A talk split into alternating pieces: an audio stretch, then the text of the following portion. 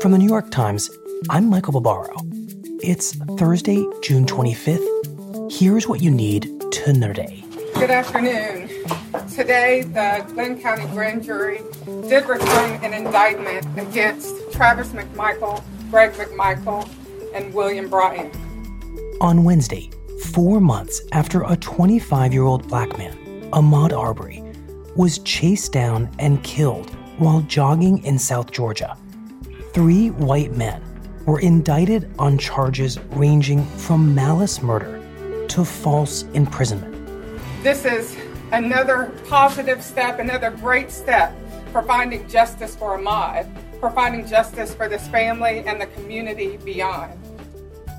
Local police were slow to arrest and charge the three men, prompting the first in a series of public protests in the past few months over the extrajudicial killing of black Americans.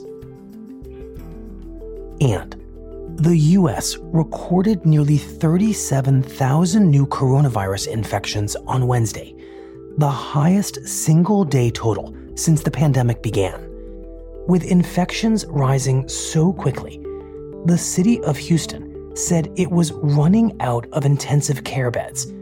The governor of Texas urged residents to stay inside, and Washington and North Carolina said they would require that masks be worn in public. We're going to have a quarantine on visitors from those states that have a positivity rate north of 10% over a seven day moving average. So it could change a little bit over time. Hopefully, those states that are so aggrieved, Florida, Texas, Arizona, will come back with a lower infection rate. In the Northeast, where infection rates have declined, the governors of three neighboring states, New York, New Jersey, and Connecticut, said they would require a two week quarantine for travelers coming from states where cases are surging. What that means in terms of the quarantine will be enforced differently in different states. What we want to do here in the state of Connecticut is one, if you come up from those states and you haven't tested and you haven't had a negative test, you're coming up here, you've got to quarantine for 14 days. That's it for today. I'm Michael Barbaro. See you tomorrow.